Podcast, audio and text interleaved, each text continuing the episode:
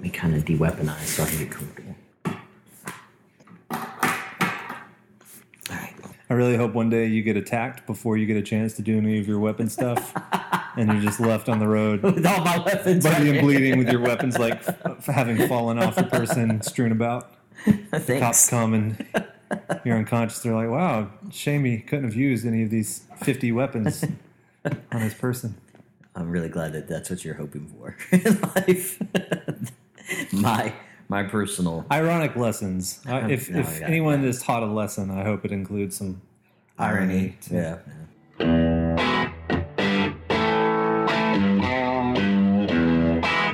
Okay, so Dale, this is our first podcast. Yep. Um, cheek to cheek. is that what we're calling it? We're not calling it cheek to cheek. We're going to have to come up with a name. But this is our first podcast. Um, all things considered. I think there might be a copyright issue with that. Um, Such a great name. All things considered. For that's why they took it. I know. So the general Everything idea, considered. everything considered. We're not copying. The general idea is uh, that the two of us talk about stuff all the time, and usually, if not coming up with a brilliant solution to age-old problems that have dogged humanity, we at least decide we have, for the first time, asked the correct questions. Because half the time, that's the problem. We're frustrated with the fact that uh, there are all these interesting questions out there, and no one even is asking them. So we are here to bring a light to the world, shine a light in the darkness. Yes. I, I think that's pretty much sums up kind of our angst. Yes, it's uh, this is born of born of frustration, uh, copious amounts of booze, uh, which is a, a lubricant to deep thought. It is. It is. So, one of the things Even though today we're we're stimulating with coffee instead of lubricating with alcohol. I had a lot of alcohol last night, so You gotta you gotta balance it out. yeah. So for our uh, um, for our first podcast, what do you want to talk about? Well, you know, following up on the angst issue, looking at how crazy it is to be an American right now and all of the political upheavals from the left to the right, from conservatives to Republicans, uh, conservatives and Republicans and Democrats and liberals and all that. Um, one of the things that's bothered me is how we have seen the world be carved up in a very rigid line. What do you mean, like politically Well, let's okay. Let me just lay. I'll just lay it out. That's laid out? all right. Here we go. So one of the things, or one of the good things, uh, and I think this is something that everyone could admit if they were allow themselves to admit that there could have been a good thing that came out of the election of Donald Trump, of which I did not vote for him, and I have no real concern one way or another who was going to be president. I didn't particularly like either one of the people running. Um, but one of the good things that seemingly could have come out of that presidency or out of his presidency is his rejection, at least what his apparent rejection was as far as rhetoric goes, of seeing the world in kind of a black and white way, where you had kind of this NATO alliance against Russia, you had South Korea and Japan and and uh, and the Philippines against uh, China, and you had the Sunnis uh, in in the Middle East against the Shia uh, in the Middle East, primarily represented between the two powers to be there of Saudi Arabia and And Iran. Iran. It seemed like he was going to come in and just kind of ignore all of that because why do we have those lines so strictly drawn? Why do we? Why are we involved in all of these various places? Okay, so I'll admit that I, uh, even during the election, I really couldn't stand to listen to more than about two minutes of uh, I'll be fair and say either candidate speaking. uh, so I did some research, saw some, you know, saw some policy promises and blah blah blah. And I, I was with you. I wasn't excited about either candidate and ended up not voting for uh, either one. Um, you may pat me on the back or string me up, depending on uh, how you feel about that. But given given that's the case, I, don't really know what his rhetoric was, about uh, in terms of you know let, let's ignore the way the the world's divided up. I assumed it was because he was more interested in in business, sort of seeing the world through business terms. Hey, let's make a deal. I don't care whose whose side you're on in, in this you know centuries old uh, philosophical or religious divide. Um, you know, if, if, you have some oil, then maybe we'll buy it from you. I, you know, who cares if we were enemies before? We can be friends now. Is that kind of what you were? Was that what he was? Uh, the picture he was painting uh, of his potential sort of presidency while he was running. Well, he just, I mean, he would make comments like, you know, NATO is outdated. Yeah, yeah. You know, and of course the the whole Russia thing. I mean, he he, he obviously didn't have an an inherent fear of Russia, which every other politician has seemed to have, except yeah. for Barack Obama when he was first elected. Barack Obama had a similar outlook toward Russia that I think Donald Trump had coming in, I think still has. But you can see, I mean, so NATO was one thing. Um, as far as China goes, he had, you know, he, his primary dealings with China was going to be on the business side of things and dealing with currency manipulation and all this kind of stuff. He really wasn't concerned about getting into any kind of wars, seemingly. You know, he, sim- he essentially was an isolationist. He thought America was too over involved in other people's affairs right. overseas. And I actually thought that was that was a, a, good thing. I think he was right. I think you know. I don't think he's just right. I think those who think in those terms are are correct. We are way over.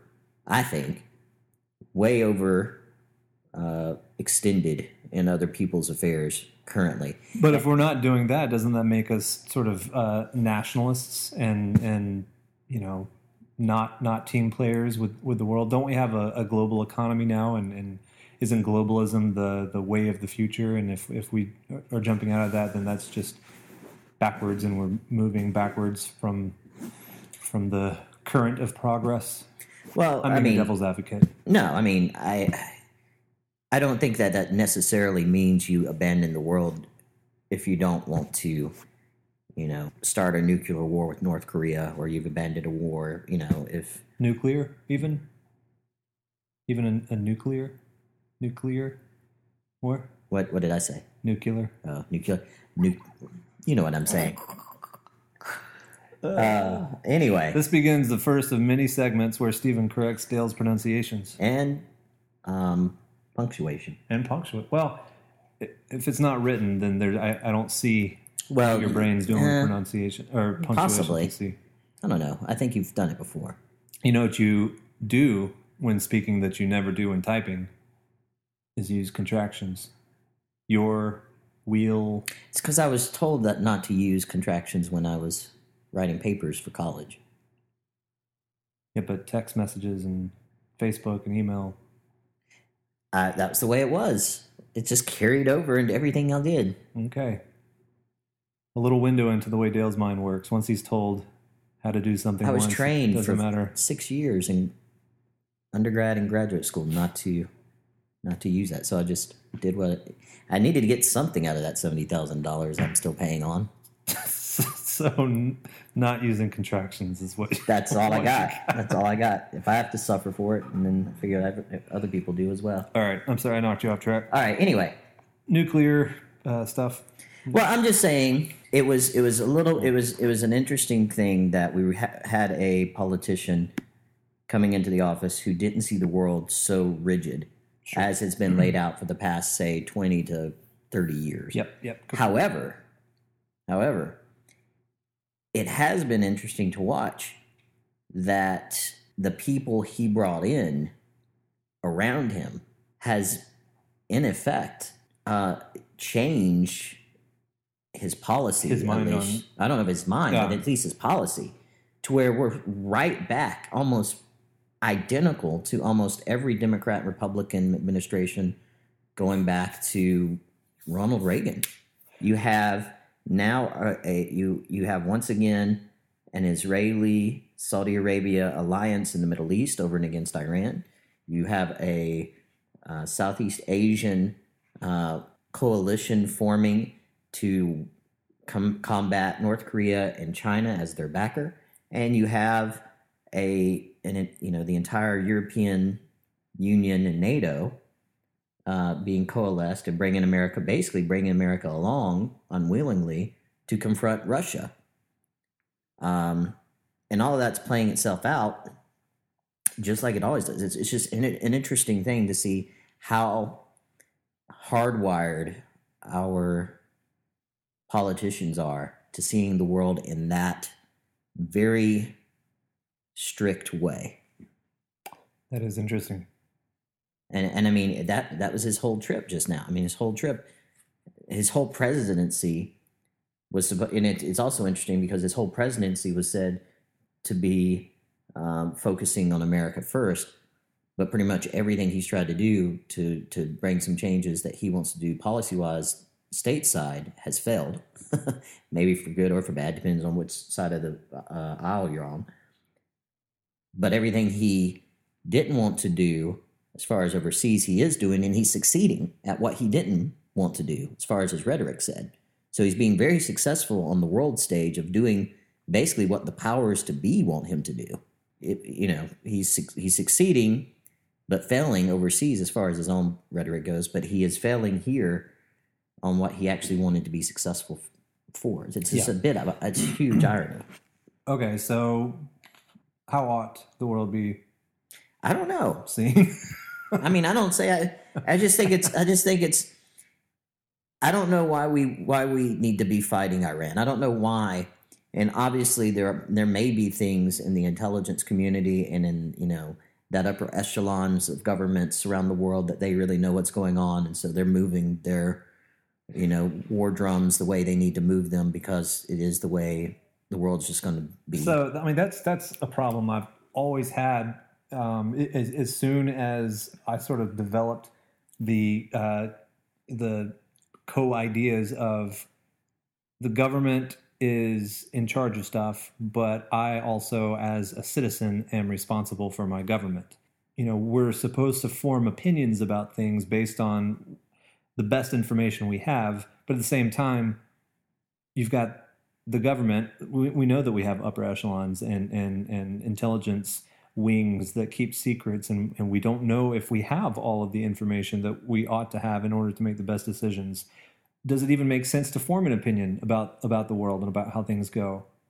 How tainted is all the information by the time it gets to us? Can we trust the government what it tells us? Can we trust the media? Um, even if they're giving us bits of the truth is it you know spun within a narrative that's so lopsided in terms of you know reality that that even the kernels of truth we don't recognize for what they are. So I mean, what what, what do we do? What's our responsibility as citizens? Well, I think we will never have all the information. Do we have enough to make informed decisions about things? Well, I mean, you here's what I would say. One has to make decisions.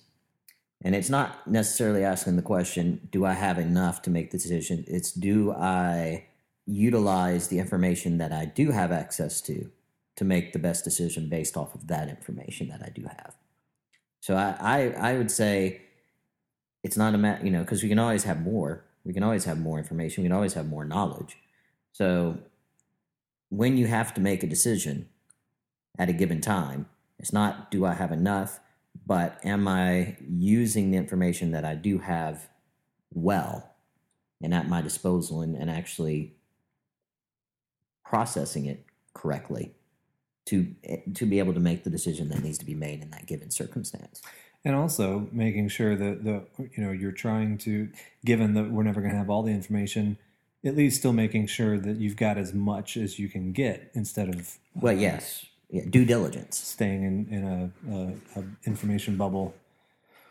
Which, you know, is what everybody, yeah, everybody, that's what everybody's doing right now in America. Everyone's listening to the person that they want to listen to who agrees with them. and no one's asking any questions that might challenge their own assumptions, politically, religiously, um, whatever. So that's, I mean, that's a huge problem right now. We have access to more information than any other human beings in the history of civil, you know, human human civilization, but we're deciding that we only want to read the stuff that we already agree with and take in information that we already agree with, which is just Is it because there's too much? Is it because there's so much? no. I don't think it's because it's so much. I think it's because we're very prideful people and we like patting ourselves on the back. So we we naturally gravitate towards material that already kind of confirms what we believe. I guess I guess because of the quantity and freedom of of accessing all this information though w- when I ask if there's too much I mean like it, what if there was less but the mixture was more balanced and distilled in a in a much more um, concentrated way. Like there were only a few outlets and they were diligent about making sure that various viewpoints were if there are various viewpoints on an issue they're all represented. Instead of this outlet sort of aggregating all of the info of one viewpoint and this outlet aggregating all of the info of another viewpoint and and so it's so easy to we feel like we're getting a lot of information but it's all of the same tilt Yeah. Well, we are. We're getting a whole lot. Uh, but like you said, it's it's just primarily there to reinforce what we already believe or think, rather than to help us to think through everything. And we and here's the thing: it doesn't mean that you come to a different conclusion if you if you question your own assumptions. You may still believe the very thing you believed coming you know coming at it from the beginning yeah but at least you know you've thought through something instead of just simply accepting it as fact from the beginning and not doing business with it. So, and, and that brings us all the way back around to, again, the question that I just kind of had kind of rumbling in the back of my mind over this past week as Trump went all over the world. How did we, how did we go just in these past four months from this guy saying all the stuff that he said for the past year and a half to basically being right back where we've always been with the world divided in this very stark way that seems to be inevitably confrontational. I mean, it's not just that the world's divided in this way, it's that it's divided militarily. Like it's just it's it seems to be like we're sitting on uh, a knife's edge right now, and it's doesn't seem to be for any good reason that I can tell. We're trying to shore up NATO. Why? Because Russia and Ukraine are having issues. Do I wish that they weren't fighting? Of course, I wish they weren't fighting. Do I need to be stocking my arms because they're fighting Right. Exactly. I mean, and and there is a long history. Ukraine and Russia have a very long history. Long, you know, they've been around. Those two general regions have been around each other far longer than America has even existed. And for us to be trying to get involved in that domestic dispute, I just don't think is is I don't think it's our business. Same thing with North Korea and South Korea. I don't know why we have to have 28,000 troops sitting on the border of North Korea because all that seems to be doing is causing them to be more belligerent and more confrontational because they're afraid of us militarily. right And honestly, they, they the, the irony of it is those 28,000 troops are there not because they actually could win a war. They're only there so that if North Korea does something, Americans can be killed and we can be pulled into a war. No one thinks that 28,000 troops can fight off a million man army from the north. Their sole reason for being there is for military fodder. Let me ask you this: Do I mean do you know of? I don't know the the situation of those troops. I know we know uh, at least one person who's actually stationed there right now. Um, but do what do, do they have? Is possibly one of their purposes anti-missile capabilities. Are, are they stationed there with anything that can shoot missiles down? Well, they we've just now shipped over a THAAD system to North Korea. But it's not just our 28,000 troops. There's South Korean troops there. Well, the too, South right? Korean, I think, have a 700,000 man army. So they have a huge army. Hmm. But no one thinks that those 28,000, as good fighters as they are, or whatever, are really there to be like some kind of true, like their whole strategic purpose is to be. Just to make sure we're involved. Yes. Just to make sure that if South Korea is attacked, American blood will be on the hands of North Korea. Okay, so generally America has had a habit of getting involved in, in foreign affairs when we deem, quote unquote, whoever we is and, and whatever the criteria for deeming this, but we deem people to be at risk of crimes against humanity, kind of thing, like hunger, starvation, crimes of a government against uh, against its people, things like that. That's that's why we're always saying you know we want to spread democracy. Democracy being sort of our our shorthand way of saying we want to spread a way of governing and life uh, that was like ours. We're all fat and happy over here, so you know we we should make sure everyone has that opportunity. So it's very you know generous motive. It seems like we tell ourselves, but what if that's you know not the whole story? What, what other purposes? What other reasons do we have for being involved? Honestly, I don't know. I I, I do think personally that that's a good motivation for getting involved if people are truly um, suffering, like like life threatening suffering at the hands of a government. However, how do you fix that? Like, is your involvement going to do anything positive at all for those people? Not only in in the short term, but in the long term as well. And I think that's where we've failed over and over and over and over again. Every time we go in and intervene somewhere for the good of the people, inevitably, especially in the Middle East, we've seen uh, power vacuums get filled by ISIS. nasty governments or you know uh, non-governmental groups that come in and just take power. And you think you think we'd learn the lesson after a while that whatever our motives may be, practically we have to consider if the consequences are going to achieve our motives, if they're going to actually make things better.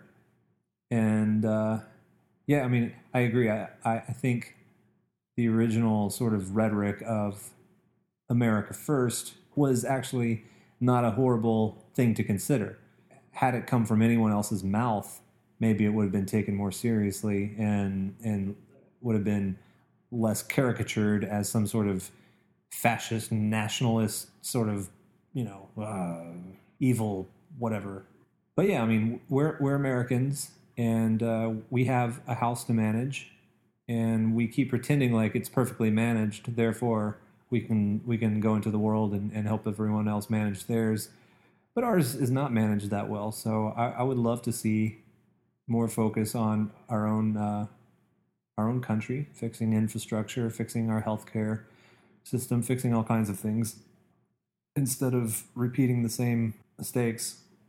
Because the policies aren't changing and the practices, the strategies aren't changing. So why, what, what in the world do we have to? Why would we think that anything would change in terms of the outcome of going and, and intervening in North Korea or wherever else at this point? Yeah, I mean, Still in Syria. I, I don't I mean you can broadly speaking I think there is a military there's a military infrastructure in the world and that military infrastructure the mindset that's in that I think has I know I know what they're saying let's put it this way why we're involved in these areas why NATO why South Korea all this stuff because we're still seeing or we still view Russia and China as kind of like our biggest nemesis and there's a fear that Russia will start advancing. Not that he won't. That they're not just going to stop with Ukraine. They're continuing. They're going to continue to move eastward. And Russia, you know, Russia may have aspirations to that. I still don't know why we have to be involved per se, unless they start actually forming something like the Soviet Union again and trying to by force force people back into uh, servitude. Uh, but China, the whole reason why uh, we say we're in South Korea is to protect against North Korea, but it's ultimately because there's still a fear about China and whether or not China would overtake South Korea and, and China's whole role in the South South uh, South China Sea, um, and kind of expanding their border. Um, but once again, it's not expanding their border into our territory.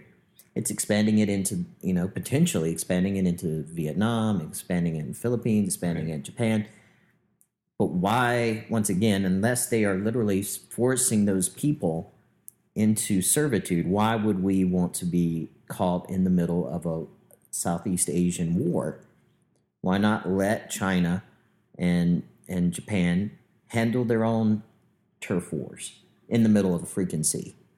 You know, China is not sending troops to Japan. China is not sending troops to Vietnam. China is not sending troops anywhere overseas. So why are we once again, why are we there? I don't know. I don't I don't get it.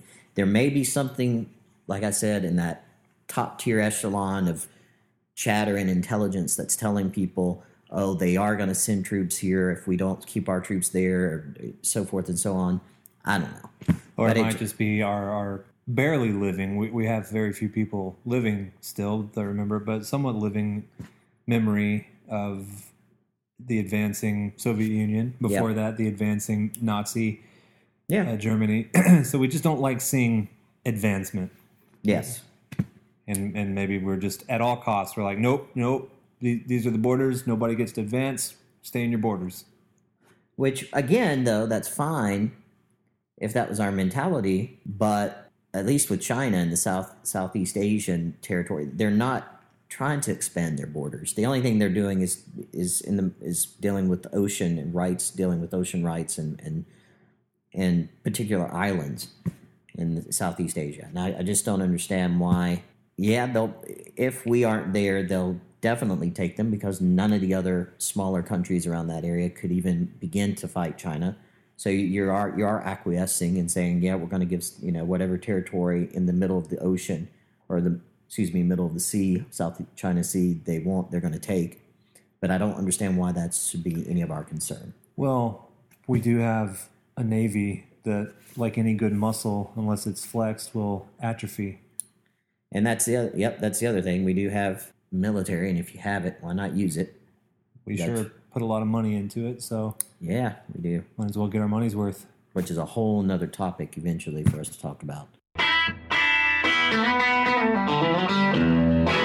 Well, Dale, I think we've come to uh, the conclusion of a decent, decent little uh, questioning of the way the world's drawn up and, and why we uh, are so comfortable with continuing on in the same old patterns, even though it doesn't seem to ever fix anything and things only get worse. Maybe we'll come to an answer at another time. Sounds good. The questions, at least, have been asked. Uh, well, I guess we're. Is that the end of the podcast? Yeah, it's good for me. Awesome. We need a tagline. We need I something know. to tell I know. people. I know. We'll we got to we'll, we'll get a tagline when we have a name. that way we'll have an alpha and an omega, All right. beginning and an end. By next time, we promise to have a name. Stephen and Dale signing off.